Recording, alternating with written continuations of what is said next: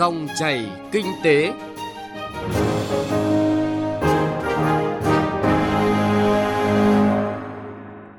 Các biên tập viên Thành Trung và Xuân Lan xin kính chào quý vị và các bạn. Chúng ta lại gặp nhau trong dòng chảy kinh tế trên sóng VOV1 của Đài Tiếng nói Việt Nam. Chương trình hôm nay thứ hai ngày 30 tháng 12 có những nội dung chính sau đây. Tổng sản phẩm trong nước GDP 2019 đạt kết quả ấn tượng với tốc độ tăng 7,02%, vượt mục tiêu Quốc hội đề ra. Ngành logistics của Việt Nam đối mặt với nhiều thách thức từ hiệp định EVFTA. Phần cuối của chương trình, trong chuyên mục Cà phê Doanh nhân, chúng ta cùng gặp gỡ với doanh nhân Dương Văn Hiến, Giám đốc nghiên cứu và phát triển thị trường công ty Cucumin Bắc Hà, người đánh thức giá trị kinh tế của củ nghệ nếp vàng ở tỉnh miền núi Bắc Cạn để trở thành sản phẩm du lịch của địa phương này. Trước hết là một số thông tin kinh tế đáng chú ý. Năm 2019 là năm ghi dấu nhiều hoạt động nổi bật của ngành công thương. Lần đầu tiên, kim ngạch xuất khẩu vượt 500 tỷ đô la Mỹ. Hoạt động xuất nhập khẩu năm 2019 của Việt Nam tiếp tục đạt được những kết quả ấn tượng, đóng góp tích cực vào tăng trưởng chung của nền kinh tế cả nước. Qua đó, góp phần quan trọng vào tăng trưởng GDP, ổn định kinh tế vĩ mô, ổn định tỷ giá, kiểm soát lạm phát và cải thiện cán cân thanh toán. Trong năm nay, kinh tế xã hội trên địa bàn thành phố Hà Nội tiếp tục có chuyển biến tích cực. Hoạt động sản xuất kinh doanh của một số doanh nghiệp có hiệu quả và đã trả tiền lương theo năng suất chất lượng công việc. Do vậy, tiền lương người lao động đã tăng cao. Qua số liệu tổng hợp từ báo cáo của gần 6.200 doanh nghiệp, mức thưởng Tết được nhiều doanh nghiệp dự kiến chi trả bình quân tăng cao hơn khoảng 5% so với năm trước. Trong bối cảnh nguồn cung thịt lợn thiếu hụt, các bộ ngành đã tính toán đưa ra phương án nhập khẩu thêm 100.000 tấn thịt lợn để đáp ứng nhu cầu trong nước. Hiện nay, tổng đàn lợn của cả nước còn khoảng 25 triệu con, trong đó đàn nái là 2,7 triệu con. Rất nhiều mặt hàng nông sản của tỉnh Yên Bái đã được giới thiệu tới người tiêu dùng Hà Nội tại siêu thị Bixi Thăng Long Hà Nội trong tuần lễ giới thiệu hàng nông sản Yên Bái từ ngày 26 tháng 12 đến hết ngày hôm nay 30 tháng 12. Trong đó, nhiều gian hàng trưng bày giới thiệu sản phẩm đặc sản của tỉnh Yên Bái đáp ứng nhu cầu mua sắm Tết của người dân thủ đô Hà Nội với các sản phẩm tiêu biểu như gạo nếp tú lệ, cam quýt ngọt, xôi ngũ sắc, cơm lam, cá sấy hồ thác bà, bánh trưng, ngô táo mèo, chè suối giàng, các sản phẩm quế.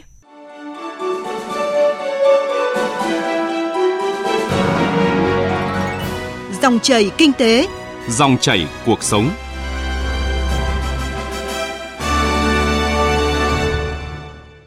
Thưa quý vị và các bạn, tổng sản phẩm trong nước GDP năm 2019 đạt kết quả khá ấn tượng với tốc độ tăng 7,02%, vượt mục tiêu Quốc hội đề ra. Đây là năm thứ hai liên tiếp tăng trưởng kinh tế của Việt Nam đạt hơn 7% kể từ năm 2011. Thông tin được đại diện Tổng cục Thống kê, Bộ Kế hoạch và Đầu tư khẳng định trong cuộc họp báo công bố số liệu thống kê kinh tế xã hội quý 4 và cả năm 2019. Phóng viên Thu Trang sẽ thông tin chi tiết. Cụ thể, tổng sản phẩm trong nước GDP quý 1 tăng 6,82%, quý 3 tăng 7,84% và quý 4 tăng 6,97%.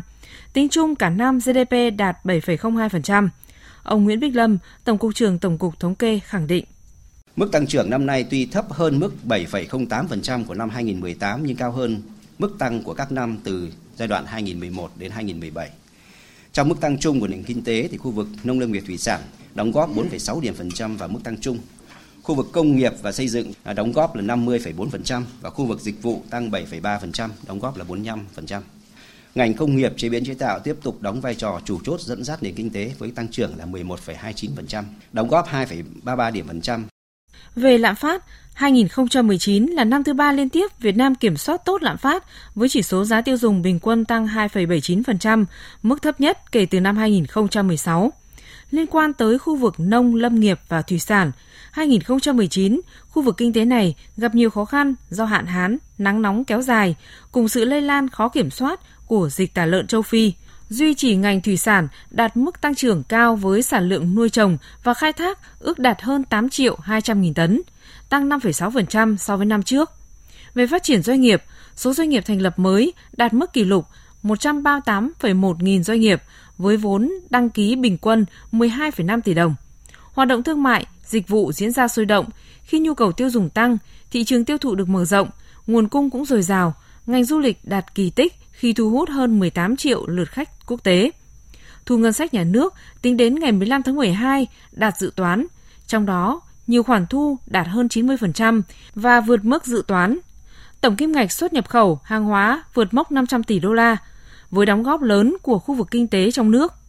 Từ kết quả đó, trong bối cảnh kinh tế thế giới có nhiều biến động cùng những lo ngại về các yếu tố ngoại cảnh như biến đổi khí hậu để kinh tế xã hội 2020 đạt được mục tiêu Quốc hội phê duyệt là tăng trưởng 6,8%, Tổng cục Thống kê khuyến nghị và nhóm giải pháp cần thực hiện. Ông Nguyễn Bích Lâm nêu cụ thể. Cái nhóm thứ nhất đó là cần phải hoàn thiện cái thể chế kinh tế nhằm tạo lập môi trường đầu tư kinh doanh an toàn, ít rủi ro, tạo lập môi trường cho người dân tự vươn lên, phát huy sức sáng tạo, Nhóm giải pháp thứ hai đó là nâng cao hiệu quả vốn đầu tư của nền kinh tế. Tư phải có trọng tâm trọng điểm vào những ngành lĩnh vực mang lại hiệu quả kinh tế cao như thông tin truyền thông, hoạt động tài chính ngân hàng, bảo hiểm, khoa học công nghệ, đồng thời chú trọng đầu tư cơ sở hạ tầng để nâng cao năng lực sản xuất cạnh tranh của nền kinh tế.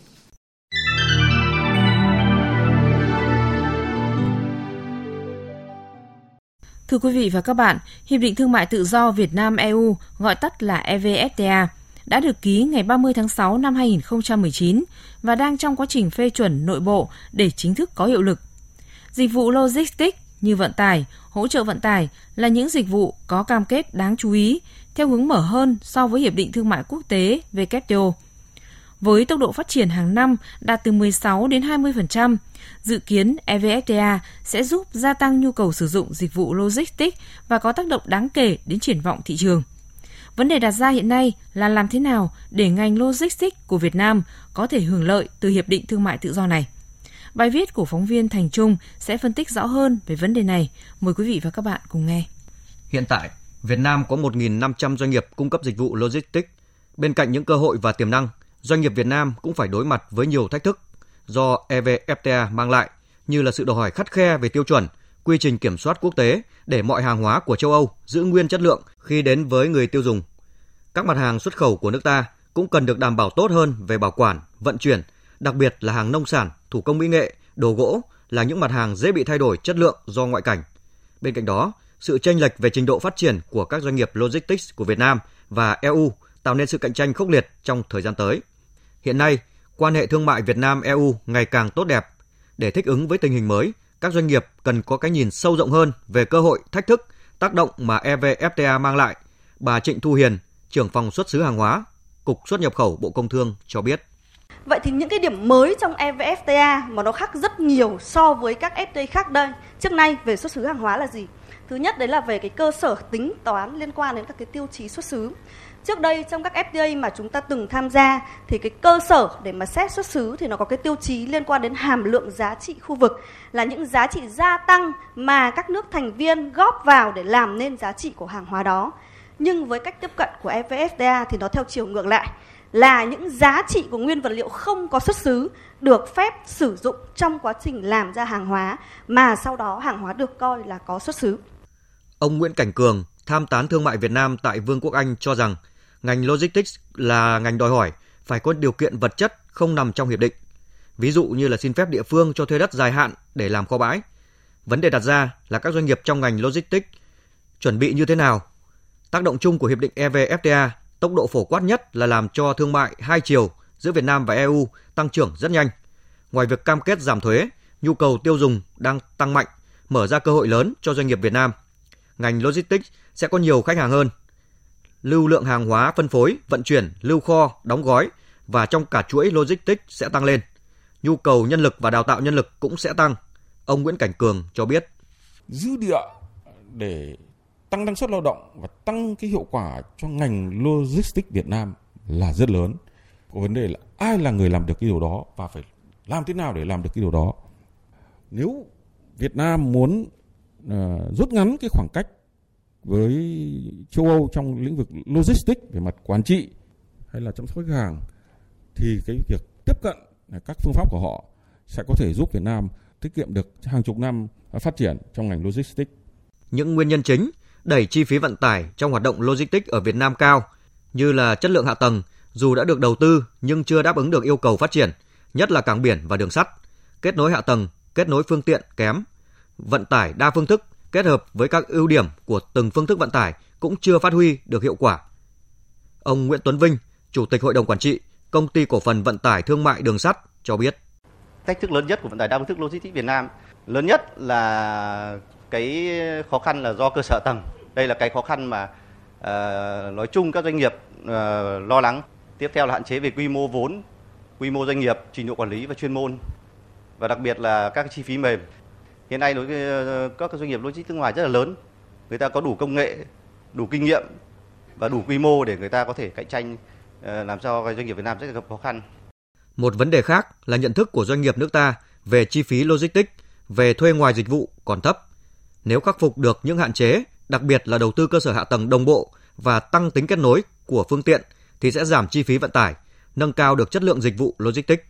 Giảm chi phí logistics đồng nghĩa với việc thúc đẩy cho sự phát triển của hàng hóa xuất nhập khẩu, đẩy mạnh phát triển kinh tế quốc gia. Cà phê doanh nhân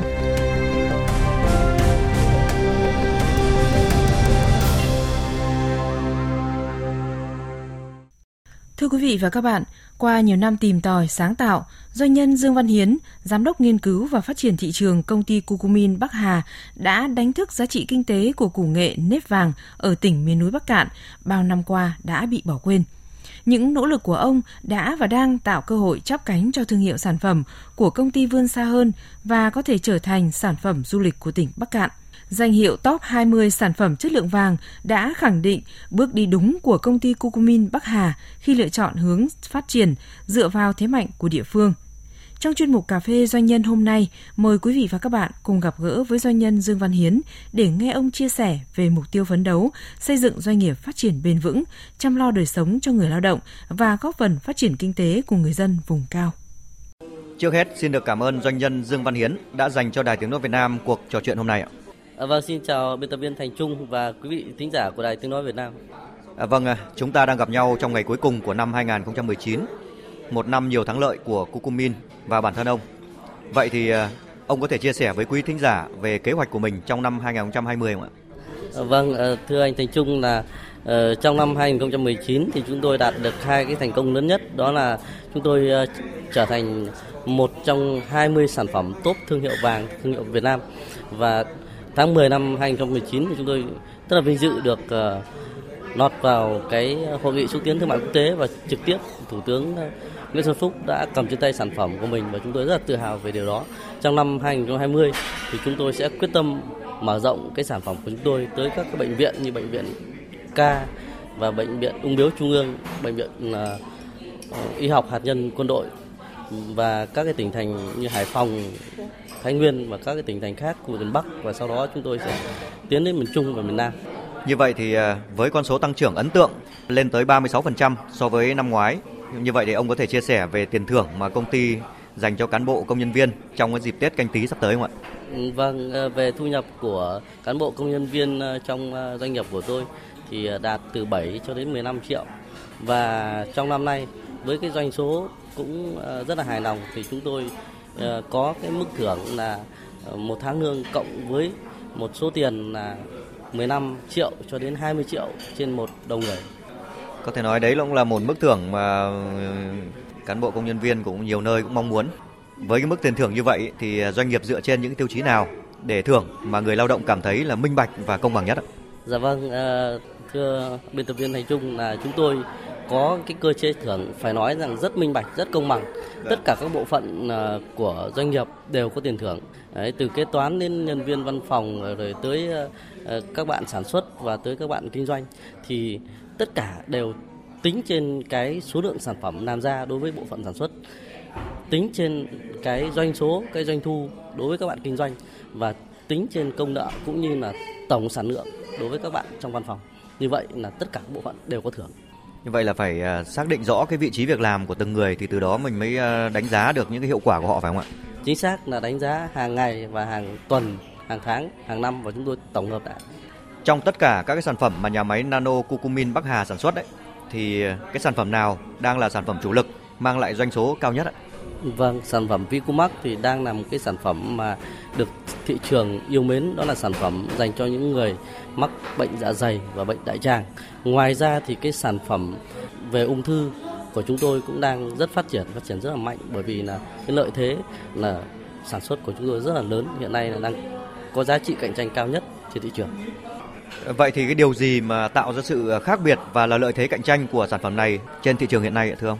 Vâng, ờ, với cái công nghệ mà chúng tôi sáng tạo ra ấy, thì nó tách cái curcumin ra khỏi củ nghệ và đặc biệt là chúng tôi đạt đến 98% cái mức độ tinh khiết. Đây là điều mà ờ, về công nghệ thì ờ, rất khó các đơn vị khác có thể làm được. Cái điều thứ hai là chúng tôi sở hữu cái công nghệ nano hóa là đạt kích cỡ là 16 đến 32 nanomet. Cái điều này thì nó cũng rất là khó mà các doanh nghiệp công nghệ khác có thể làm được.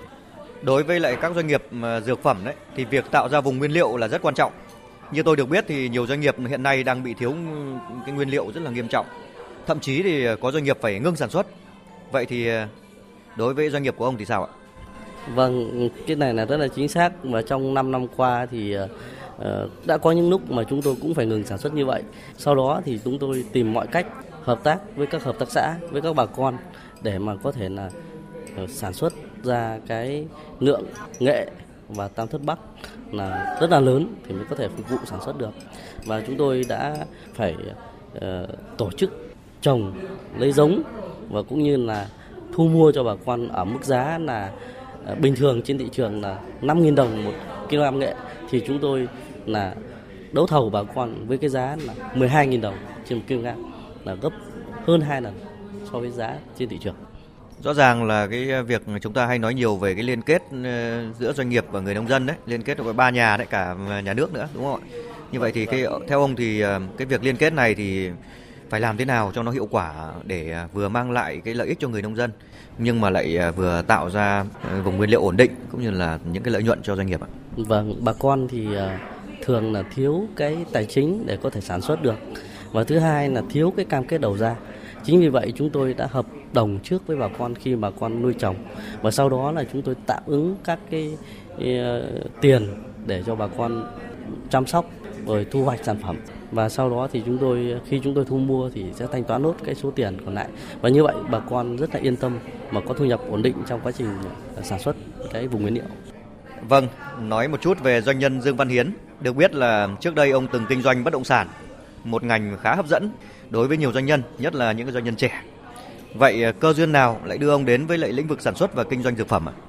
Vâng, tôi ờ, thấy là người Việt mình ấy, mặc dù là nằm trên đống thuốc nhưng mà cũng chết trên đống thuốc và quả thực là những cái căn bệnh như là ung thư như là những cái đơn giản như là dạ dày đại tràng chẳng hạn ấy thì anh cũng thấy được là tại sao chúng ta lại lại lại luôn luôn chịu bó tay trong khi chúng ta có rất nhiều cây thuốc trong dân gian rất nhiều các cái danh y của Việt Nam đã chữa khỏi các bệnh nan y mà đi bệnh viện không chữa được vì thế tôi quyết tâm tìm hiểu và và kinh doanh cái ngành dược này để mang lại sức khỏe cho bà con người Việt mình. Nếu mà có một lời khuyên nào đó với các bạn trẻ đang có ý định khởi nghiệp thì ông muốn nói điều gì? Khởi nghiệp là vấn đề nên làm, thanh niên là phải khởi nghiệp. Và tôi ờ, muốn ờ, khuyên ờ, các bạn trẻ là chúng ta hãy chuẩn bị cho mình hai điều quan trọng nhất của một doanh nghiệp để tồn tại. Đó chính là tạo ra một sản phẩm có chất lượng và cung cấp cái sản phẩm này bằng một cái dịch vụ thật là tốt để hài lòng cái người sử dụng đồng thời là phải có khả năng bán hàng, bởi vì bán hàng nó quyết định cái sản phẩm này đến với thị trường như thế nào như vậy làm thế nào mà để các bạn đi chiếm được cái niềm tin của người tiêu dùng để cho người tiêu dùng ừ, có thể biết tới các bạn và tin dùng cái sản phẩm của các bạn đang bán Vâng, hãy đam mê và nói chuyện với khách hàng của mình bằng trái tim. Đó là điều duy nhất mà chúng ta cần phải làm khi chúng ta nói ra bằng lời nói của trái tim thì sẽ được người tiêu dùng họ tiếp cận bằng trái tim và như vậy các bạn sẽ sẽ phát triển và bền vững. Xin được một lần nữa cảm ơn doanh nhân Dương Văn Hiến về cuộc trò chuyện à, rất thú vị vừa rồi. Quý vị và các bạn thân mến, cuộc trao đổi giữa phóng viên Đài Tiếng Nói Việt Nam với ông Dương Văn Hiến, Giám đốc nghiên cứu và phát triển thị trường công ty Cucumin Bắc Hà vừa rồi cũng đã kết thúc dòng chảy kinh tế hôm nay. Chương trình do biên tập viên Thành Trung và nhóm phóng viên kinh tế thực hiện. Cảm ơn quý vị và các bạn đã quan tâm theo dõi.